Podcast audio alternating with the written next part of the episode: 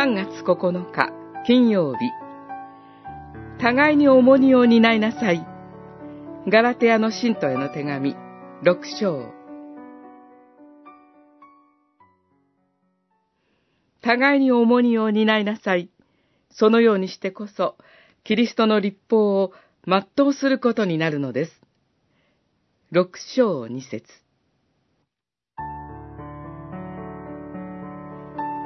聖書は、キリスト者のことを、御霊の人と呼んでいます。決してお世辞ではありません。アッバ、父よ、と祈る人は、御霊の人なのです。御霊の人であることは、誰かが罪に陥った時の対応に最もよく現れます。私たちには、罪を犯した人を裁いて、石を投げようとする性質がありますが、御霊の人は、自分が何者でもないことを覚えます。自分も同じ過ちに陥ったかもしれません。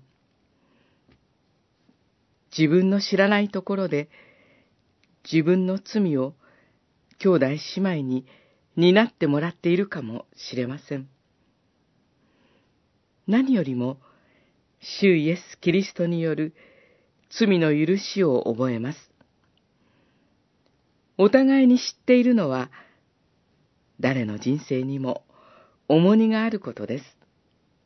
その重荷はいろいろな形で現れますが、一番の重荷は罪です。